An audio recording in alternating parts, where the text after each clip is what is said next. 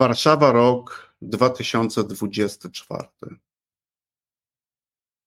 Muszę się, słuchacze, przed Wami do czegoś przyznać.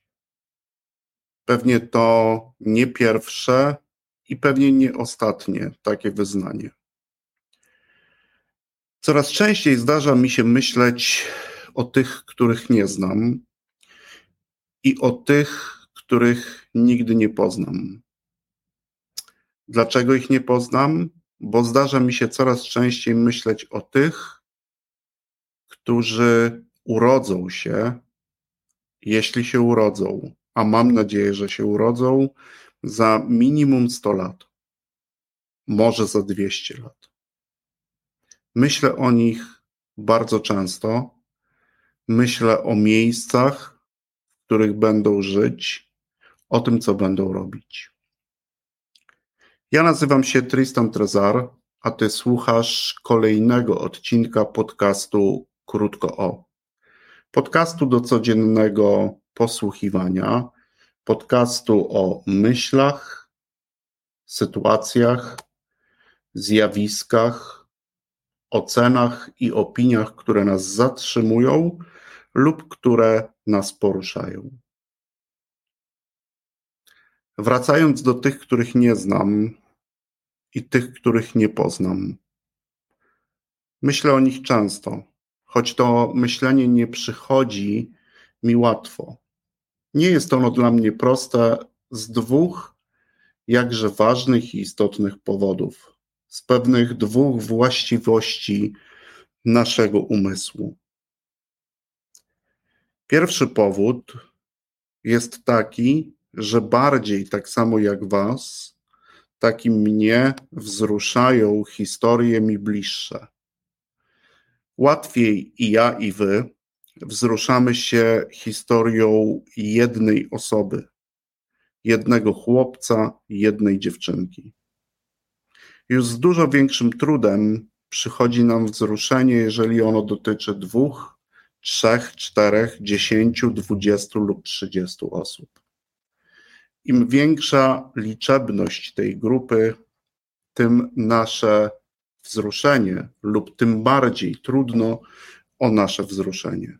No to jak teraz myśleć w ogóle o ludzkości i o ludziach, którzy będą żyć na Ziemi za 100 lat? Skoro tam wzruszenia może nie być w ogóle, a moim zdaniem powinno być go coraz więcej.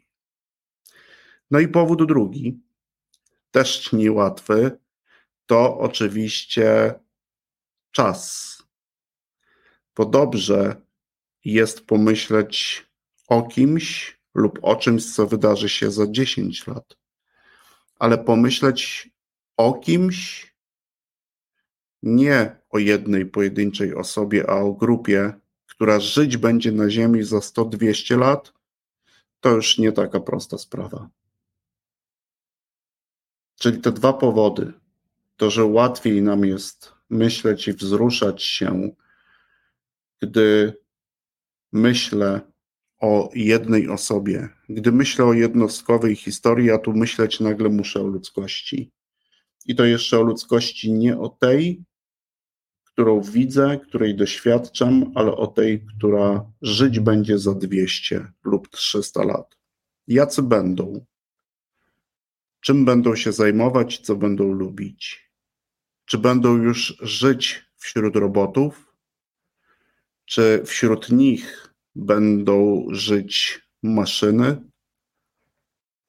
o wyższej sztucznej inteligencji i świadomości? Ja mam nadzieję, że tak. Jacy będą czym będą się zajmować, o czym będą myśleć, w jaki sposób będą podróżować. Coraz częściej o nich myślę, tak samo jak trudno jest również myśleć mi o tych moich dwóch jakże istotnych i ważnych ograniczeniach. Ale jak myślę sobie o tych, którzy będą żyć za 100 czy za 200 lat, to i trochę im zazdroszczę, ale coraz częściej patrząc na to, jak my traktujemy współczesne nam problemy, to coraz częściej się o nich obawiam. Dlaczego? Dlatego, że właśnie owe dwie właściwości być może za bardzo ograniczają nas w myśleniu o naszych moralnych, społecznych powinnościach wobec nich. Przecież tak trudno o nich pomyśleć. Przecież ich nie poznam i na pewno już nie będę wtedy żył.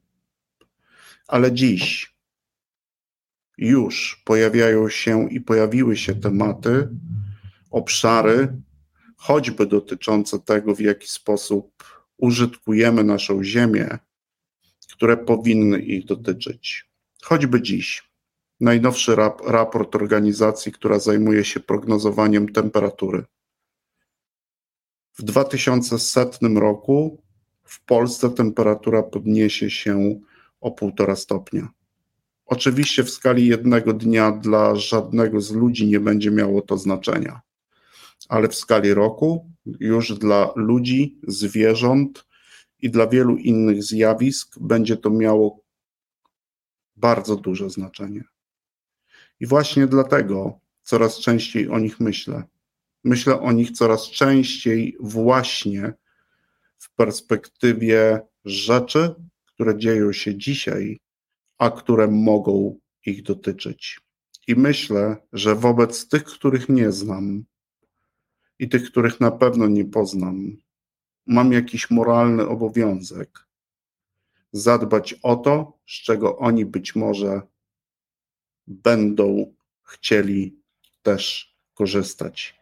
I powinni mieć możliwość korzystania w równym stopniu jak ja. No to tyle. Może ty też myślisz o tych, których nie znasz? Jeśli tak, daj znać. Dobrego.